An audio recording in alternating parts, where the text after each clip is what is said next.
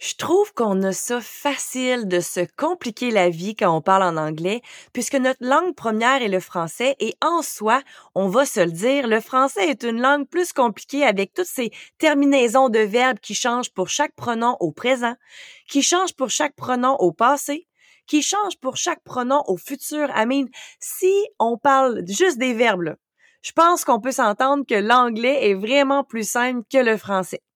Une autre raison pourquoi les francophones se compliquent la vie en anglais, c'est parce qu'on essaie de faire d'aussi belles phrases en anglais qu'on le fait en français. Et je dis toujours à mes clientes de réduire leurs phrases à la plus simple expression tu sais, d'enlever les flaflas. Quand on commence à parler une langue seconde, faut pas essayer de traduire toutes les expressions. C'est normal aussi d'ailleurs de ne pas être aussi drôle dans sa deuxième langue au début. So give yourself a chance. You have to start somewhere. You know, and you don't have to be great to start. You have to start to be great. Quand tu seras rendu intermédiaire, tu pourras te pencher davantage sur les trucs plus poussés mais si tu commences ou recommences dans l'apprentissage de l'anglais de la base, de, de zéro, tu vas adorer fois mille cet épisode et si en revanche tu parles déjà anglais à un niveau intermédiaire, tu vas pouvoir t'enlever de la pression en écoutant mon épisode d'aujourd'hui. Parce que pour te simplifier la vie et pour t'amener à aimer l'anglais encore plus, aujourd'hui, je te présente avec beaucoup d'enthousiasme les quatre temps de verbes à savoir pour faire le tour du monde. Bienvenue dans le podcast de L'anglais votre meilleur bagage avec Andréane Duquette et ses invités. Un podcast qui a pour but d'aider les femmes entrepreneurs à prendre confiance avec leur parler, à modifier leur mindset, à créer plus de liberté dans leur vie grâce à l'anglais et l'espagnol, et tout ça dans le plaisir. Avec Andréane, tu apprendras qu'il est possible pour toi aussi de parler une deuxième langue de connecter avec les gens d'ailleurs et de voyager aisément. Les langues ouvrent des portes incroyables et nous aident à manifester nos plus grands rêves. Bienvenue dans le podcast bilingue de l'anglais, votre meilleur bagage.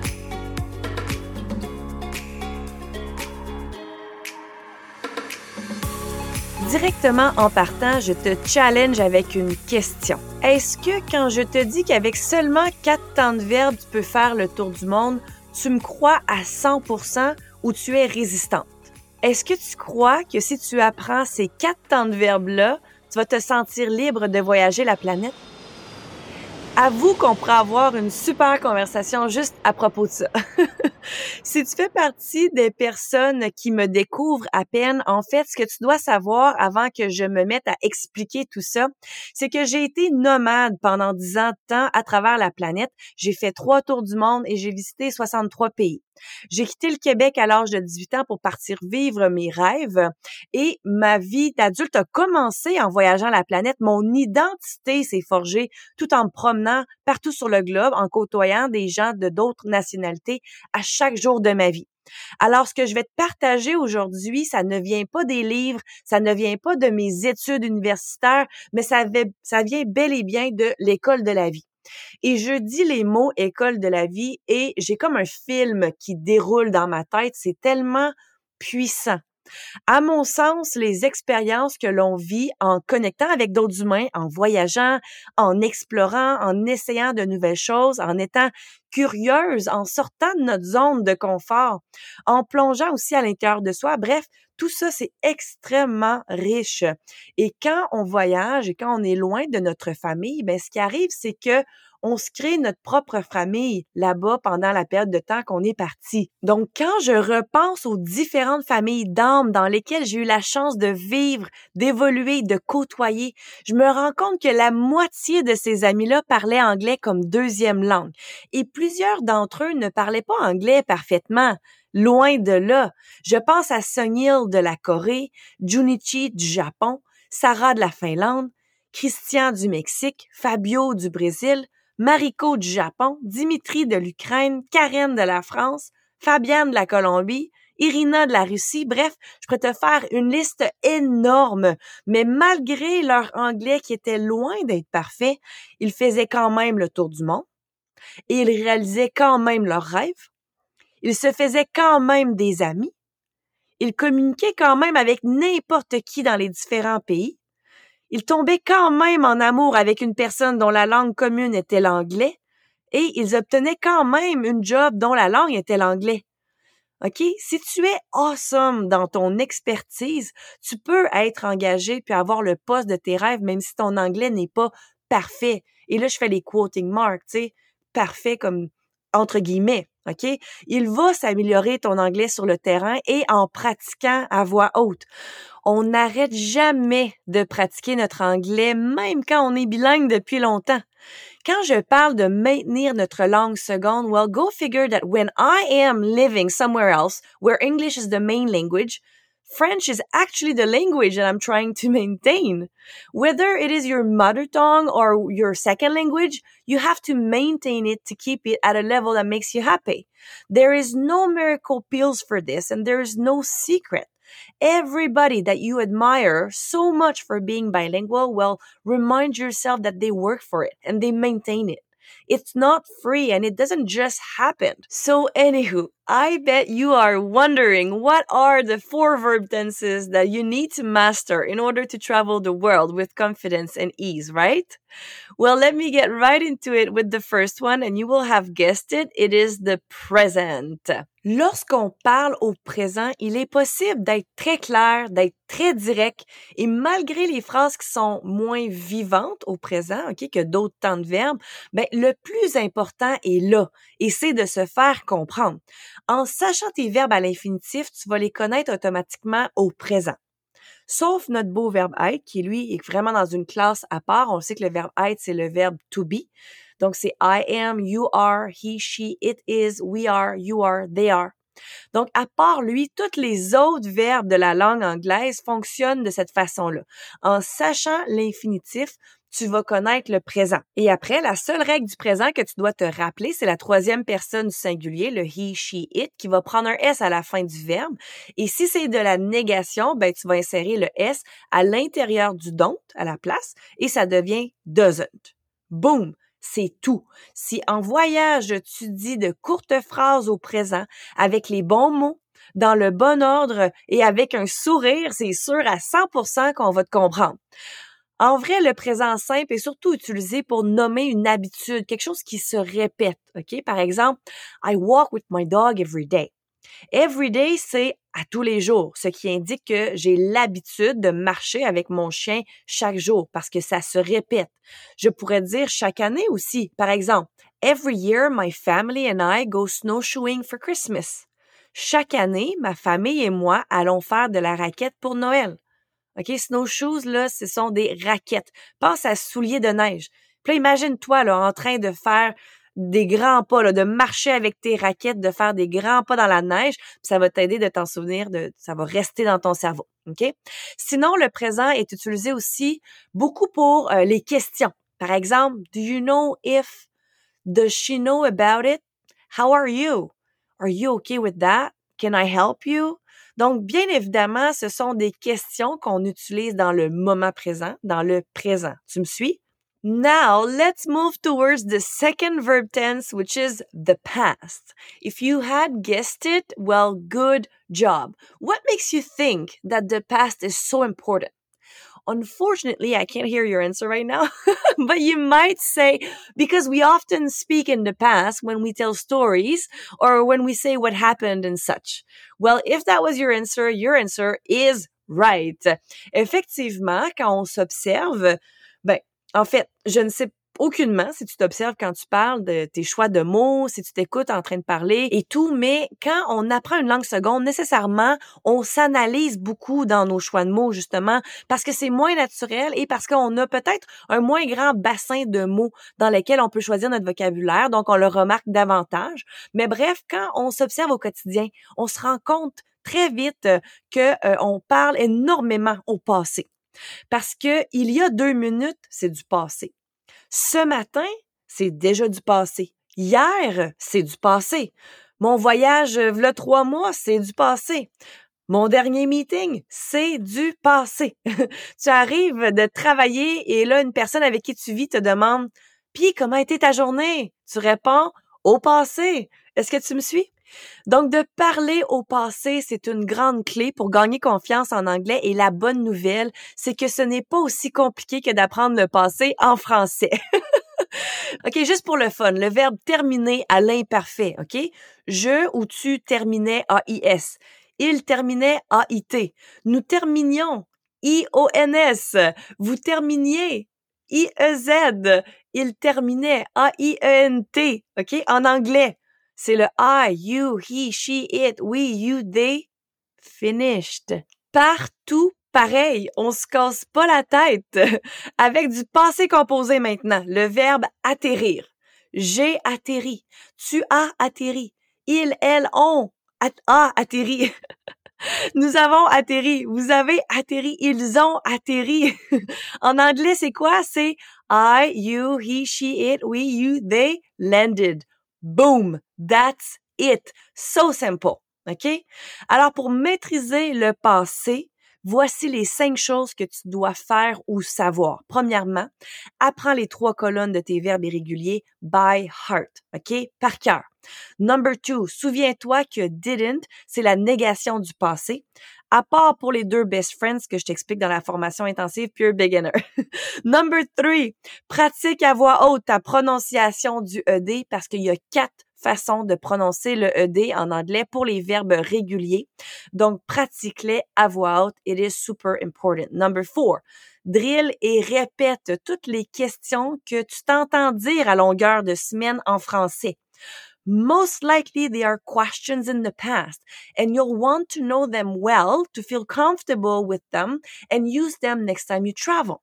Number five, the last one but not the least. Le passé composé du français, c'est juste du passé simple en anglais. Keep it simple, so simple, okay? Le troisième temps de verbe que ça te prend pour faire le tour du monde, c'est le plus facile et on l'aime de même, c'est le futur. Le futur est super simple à utiliser, donc c'est facile d'être confiante de faire des phrases au futur. Le mot à te souvenir, and I love to call it the magic word, c'est le mot will. Insère le mot will entre le sujet et le verbe d'une phrase que tu as écrit au présent, par exemple, et cling, la phrase est magiquement transformée au futur, OK? Si ma phrase au présent, c'est I study a lot. Le sujet, c'est I, le verbe, c'est study. J'insère le will entre le I et le study, ça devient I will study a lot. Tadam! On a notre phrase au futur. Même phrase avec le she. She studies a lot. Là, ici, tu entends le S, right? C'est normal parce que c'est une phrase au présent avec la troisième personne du singulier, le she. Donc, on sait la règle du S au présent, c'est seulement et uniquement au présent. Donc, si on suit cette logique-là, ben, pour faire cette même phrase-là au futur, on va insérer le will entre le she et le studies et là, on doit bien sûr enlever le S, OK? Parce qu'il n'y a pas de S au futur. C'est juste la règle du présent, ça. Donc, ça devient she will study a lot. Elle étudiera beaucoup. Ou, plus communément, elle va étudier beaucoup. Does it make sense for you? Et pour ajouter à la notion du will, avant de passer au prochain, la négation du futur, c'est le not.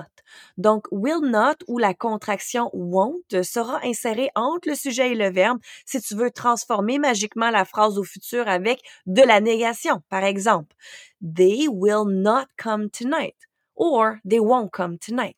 Elles ne viendront pas ce soir. Si tout ce que je t'explique en ce moment, tu souhaites approfondir, comprendre davantage, pratiquer, ce sont des notions avec lesquelles on te forme dans Pure Beginner, la formation intensive pour les débutantes qui veulent se partir du bon pied. Alright. Le quatrième temps de verbe que tu dois connaître pour faire le tour du monde, c'est le conditionnel, suivant la même logique que le futur. Le conditionnel comprend, lui, trois mots-clés que je suis certaine que tu as déjà entendu par le passé. C'est le would, should, could. Ça s'écrit W-O-U-L-D.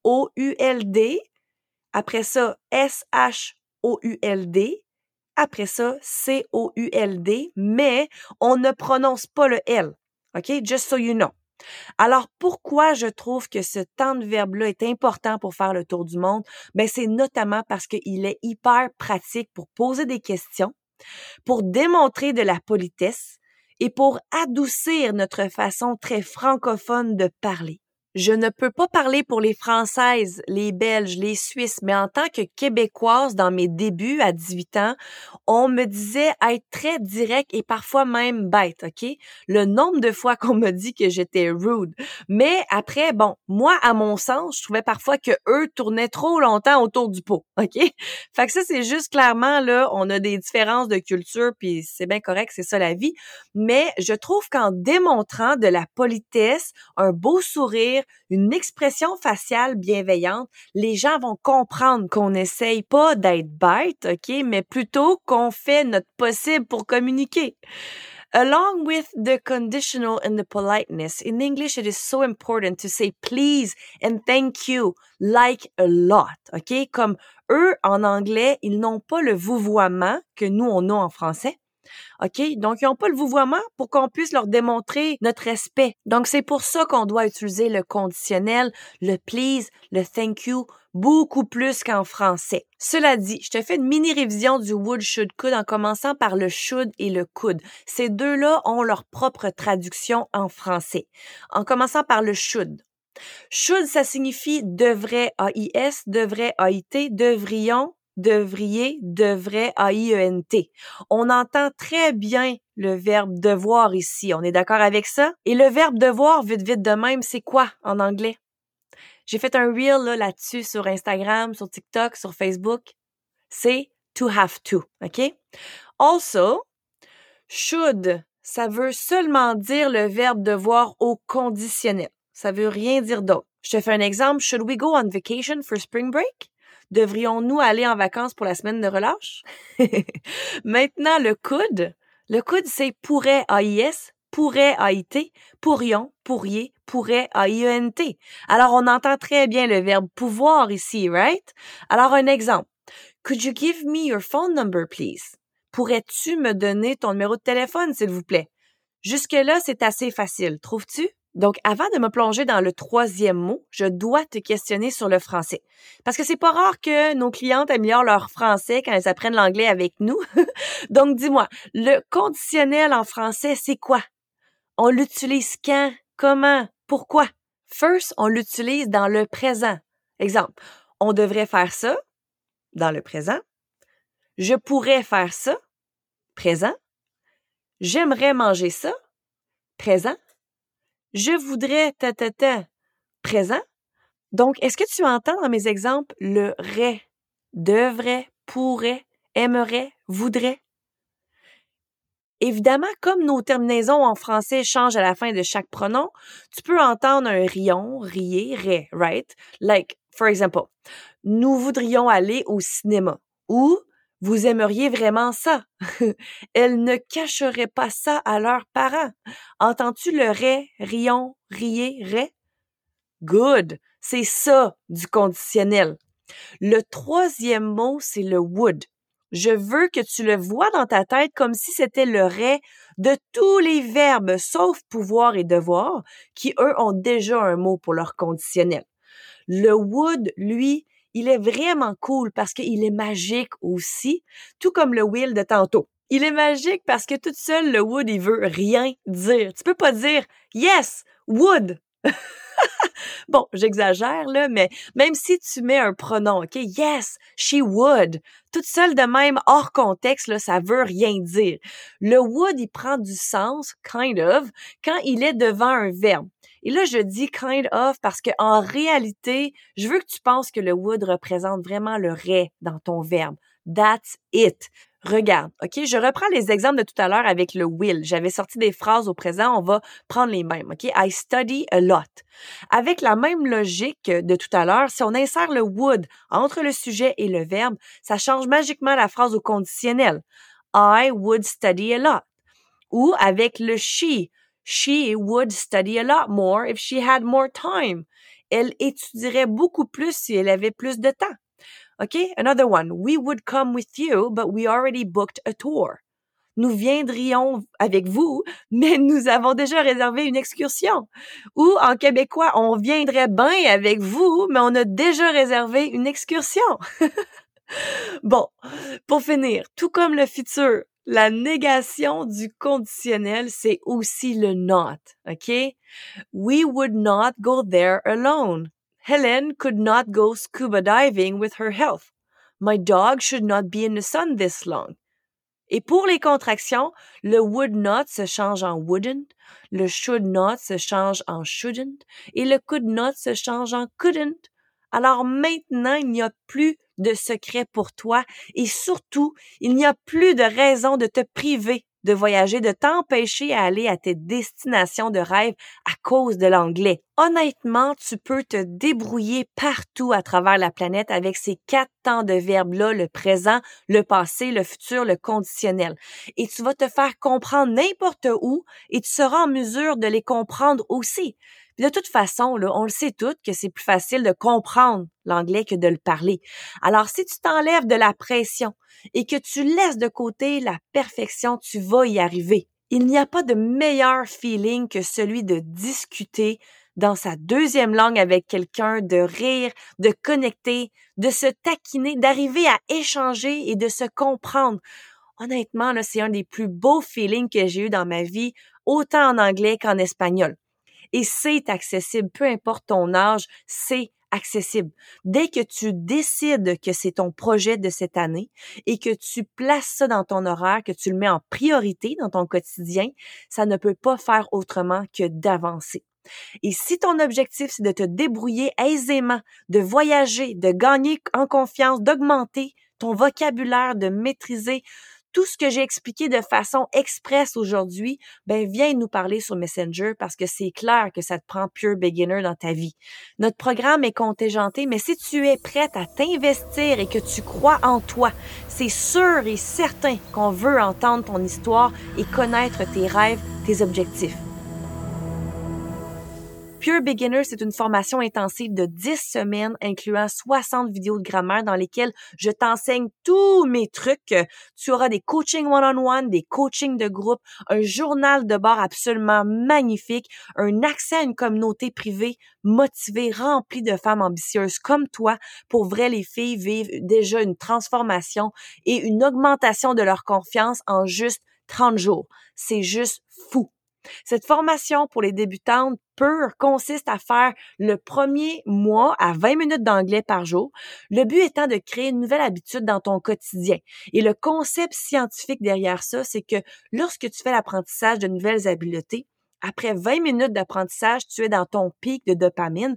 Et moi, mon but, c'est que tu t'arrêtes dans ton pic de dopamine pour avoir hâte au lendemain pour recommencer.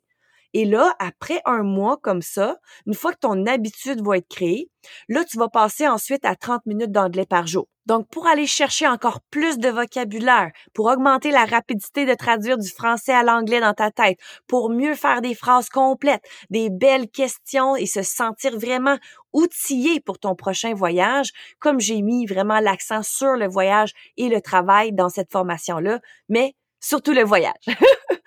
de toute façon, si tu as des questions, viens nous parler sur Messenger. Euh, clique sur le link tree dans la description de l'épisode. Tu pourras facilement nous contacter.